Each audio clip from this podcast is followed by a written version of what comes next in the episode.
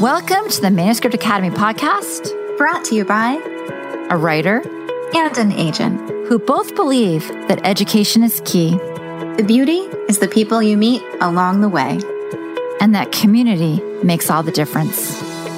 Here at the Manuscript Academy, you can learn the skills, make the connections, and have access to experts, all from home. I'm Julie Kingsley. And I'm Jessica Sinsheimer. Put down your pens, pause your word counts, and enjoy. Welcome to another edition to the Manuscript Academy podcast. I'm Jessica Sinsheimer, here today, as always, with Julie Kingsley and a very special guest. I'm so excited. We have Eric Mofford in the studio today.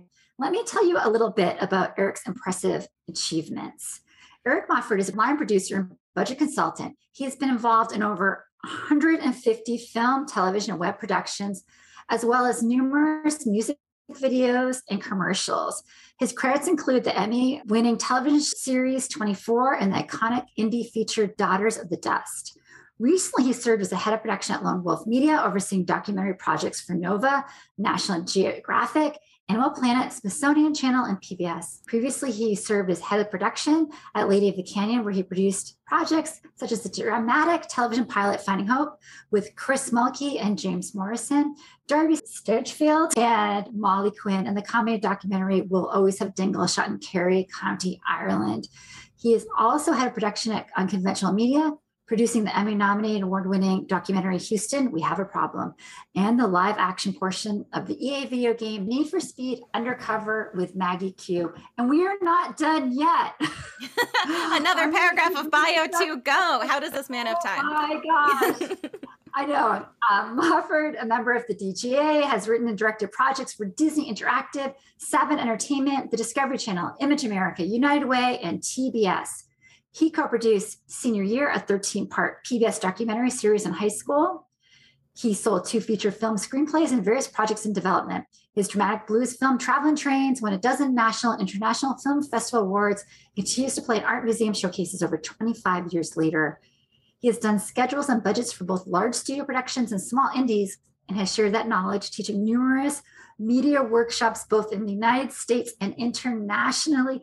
Oh my gosh, that is a lot. Welcome, Eric. Thank you. I just realized I need to trim my bio, uh, but that covers a lot of ground. That does cover a lot of ground. Yes, it's been a full life. Eric, I just have to ask how many coffees do you drink every day? It's funny you ask because I drink too much coffee oh. and I've tried to cut down. So at least three cups a day minimum. Wow.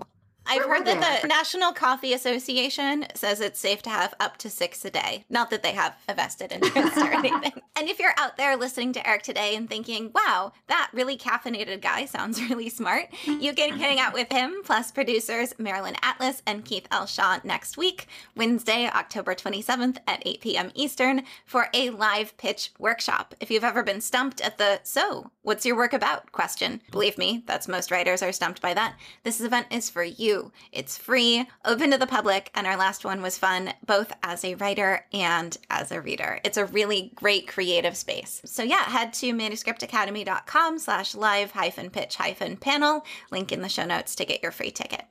Eric, yeah, how was the last event for you? I thought it was fun. For one, it was great talking to you guys. You know, I was really impressed about how creative and quickly they came up with great log lines and some ideas at the time while we were running the panel. We had to do a little bit of adjusting and finessing of the log lines, but it's quite an impressive group. And I think that's my biggest takeaway.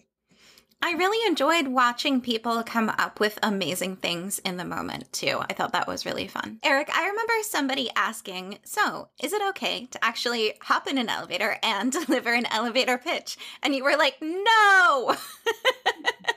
and I was like, I had a successful elevator pitch. no.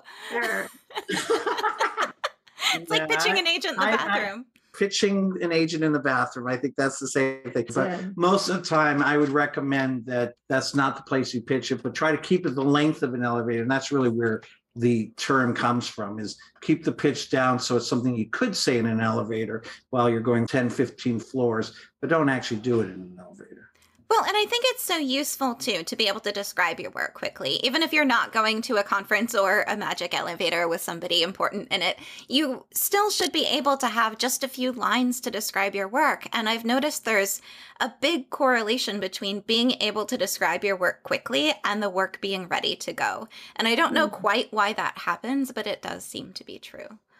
Yeah, and I think learning how to pitch effectively or to write a good log line actually helps you construct the entire project. It's fascinating. Well, I mean, if you can start thinking about your log line even in development, even before you start writing, you will stay on track more with your concept and your plan even though the log line might adjust or change a little bit, start there because that's the central part of your piece. And I recommend start writing log lines before you even start writing the first pages of your book or your script. Yeah, I agree. So, Eric, Hollywood actually uses log lines all the time. What do they do with them? The log line, it's the first step in the door. And again, it's the elevator pitch without being in the elevator. So, the log line for most producers is okay, I'm intrigued. Now I want to read the script, or now I want to read the book that could potentially be a film or series. It's your first step in. Eric, do you have a favorite log line? I do. I'm going to tell you, and you can guess which movie it is. Okay. You ready? Mm-hmm. When a killer shark unleashes chaos on a beach community, a local sheriff, a marine biologist, and an old seafarer must hunt the beast down before it kills again. Ah! Bum, bum, you know it, Jessica? It's Jaws. And I can't even see that movie. Too scary. My husband was in that movie. Really? Yeah, he was a kid running down the beach in, in fright. So that log line is so perfect because it's so crystal clear because they break down the important players, the main characters, and the protagonist and the antagonist obviously is Jaws, or is he the main character? No, he's the antagonist. He's the antagonist. He's the Darth Vader if you're doing the Star Wars. Uh-huh. We'll be talking a lot on Wednesday about the log lines and in hopefully passing around some new log lines and also some log lines that have worked. And I think that it'd be fun. Maybe we can toss out a log line like that and have people guess mm. what the film is because when you hear a log line that's good you know what movie it is and you also know if it's a film you want to see or not a log line is not a tagline it's not like an mm-hmm. only in space can they hear you scream that's not a log line that's something for selling yeah so if people are going to get ready and do some log lines before the panel do you have a formula that you like them to use I do, but if, if, we talk about that, we can't oh, talk about it during the panel. All right. So you're going to have to come on back exactly. and learn about that during the panel. I'm curious, does it work like a query letter? Like they just put it at the top of their script and hope for the best? How does that all go together? Ideally, you should have an agent or a manager that's or lawyer that's working with you to help get the project in front of the people. Don't have all your eggs in one basket, but have a couple projects. And I'll be honest with you, you could have a script that has a log line that you also could have just the log line and you're working on the script. And if it's that exciting, especially with this age of all these different streaming services, get some support even with just the log line to get someone to write the script and, and, get the project sold on that end. As far as a query letter, I would say that's more like a synopsis. So sometimes a log line and then the synopsis, they go hand in hand. And the synopsis is more like the query letter that gives a little more details of some of the supporting characters in the story or some of the supporting B story or C story, especially if it's a series. So people send their logline and their synopsis and their script off to agents and hopefully get one to take it and get their name in lights. I think that's why we're here. We're going to help them do that. So interesting talking about log lines and how they affect your writers and how they can be used for so many elements, be it books or films. But we've been talking so much about how lucky we are to be working with writers and how the last five years of focusing on all elements of traditional publishing, query letters, diving to first pages, or supporting artists on emotional level, even, we still felt that there is more opportunity out there for you. And Julie happens to live in a genius cluster, if those of you didn't know already, and happens to have amazing friends like Eric. I'm watching the two of them in the same room. It's so exciting to see people in the same room. They are in the studio, as it were. And Eric knows ah. all of these incredible people who are in this book to film world, and they're all really cool. I think that the people that we brought on are all people that are both looking for projects, but also have gotten a lot of projects produced in the past. It's a real collective uh, group of people. I think you're going to find are very sweet to work with, and I'm willing to talk to you about your project and how we can make it better and get in front of the right people. I was trying to remember how we met.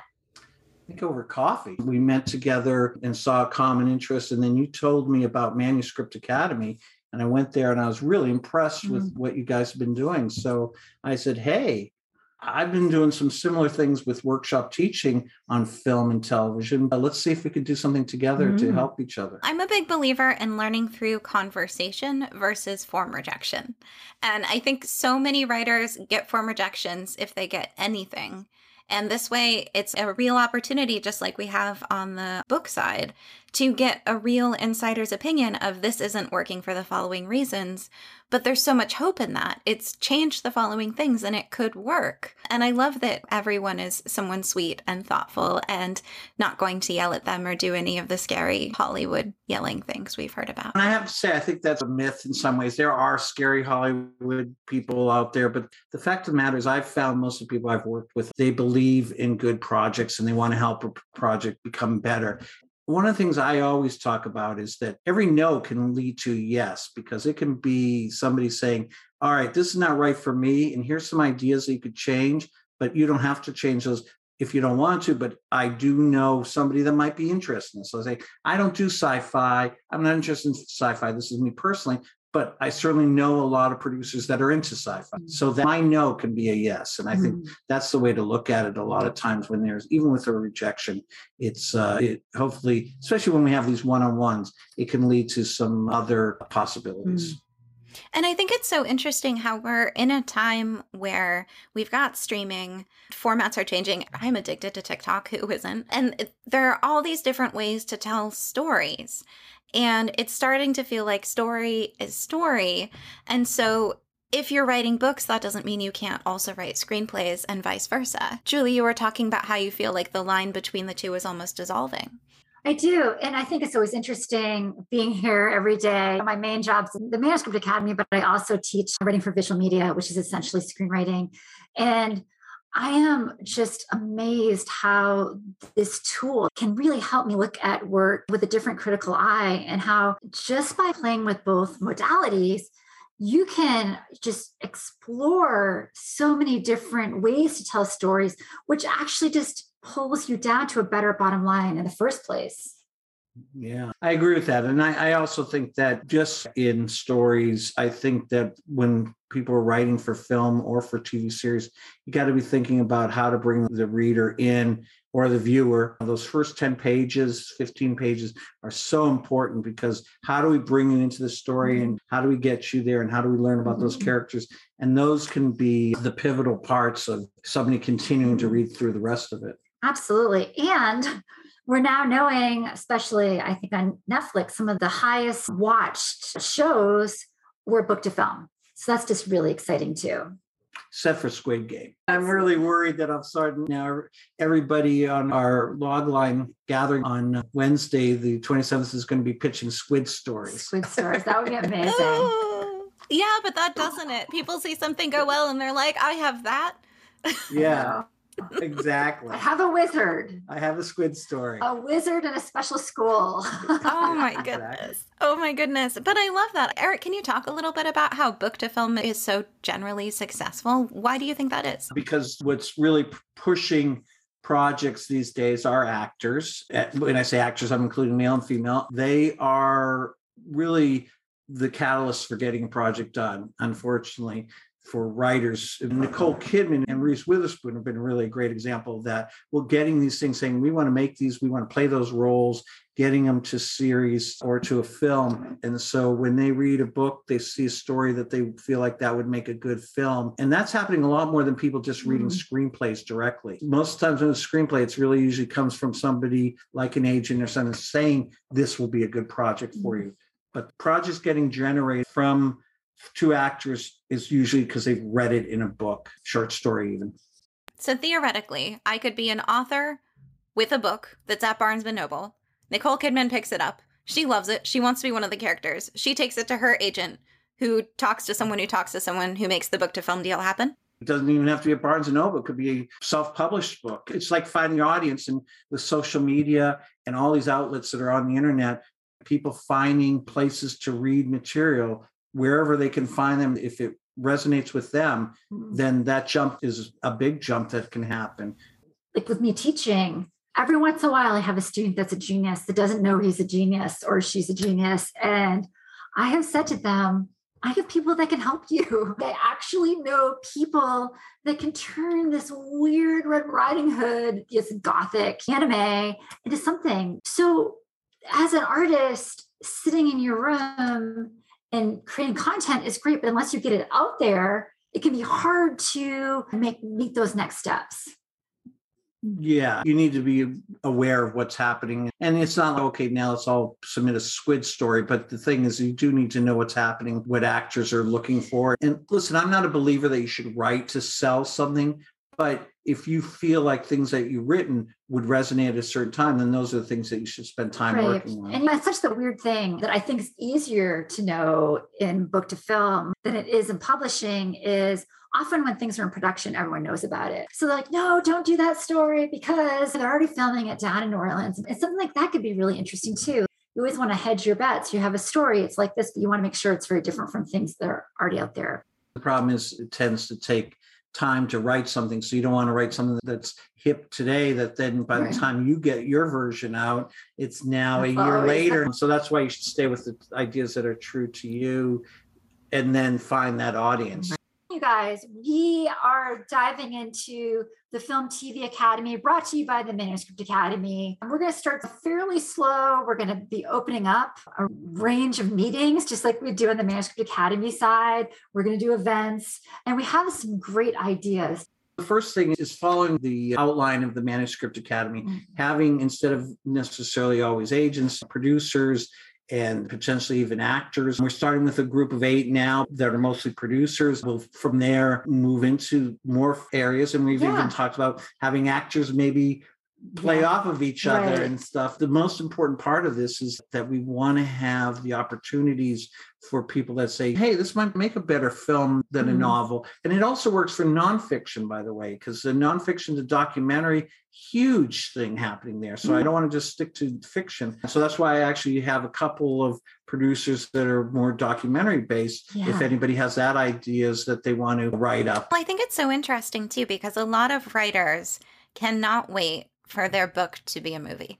But there are certain other writers, not sure if we can give more details, who get Yeah. a movie deal before they get a book deal, and the movie deal helps them get the book deal. And then there's also the thought of if it is your dream to have both, maybe it makes sense to talk with someone early before you've written the entire thing to get an mm-hmm. idea of making sure you're making choices that are possible. Because, for example, I know it's often really difficult to get something that has incredibly elaborate costumes made or a world that is really complicated. I'm sure there are so many things that a writer might not know would prevent their book from being turned mm-hmm. into a movie that they could perhaps fix early on. I'm thinking of Bridgerton right now, how it did really well on the book side. And then the Netflix series with the beautiful costumes and that budget. And it was really just a feast for the eyes. And books are proving they can do that. The opportunities are just floating around out there. If it was that easy to get a book deal, I can dream. Listen, none of us are saying it's easy. still. No, not it's at just that we're trying to open up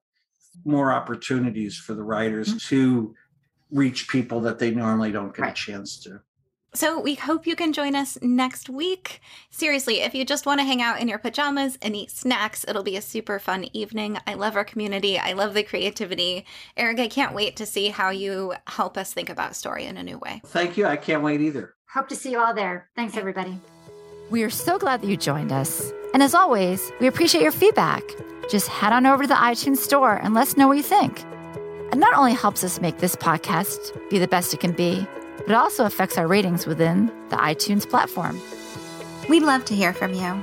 If you're feeling brave and want to submit your page for our First Pages podcast, you can send it to academy at manuscriptwishlist.com with First Pages podcast in the subject line. We'd also just love to hear from you.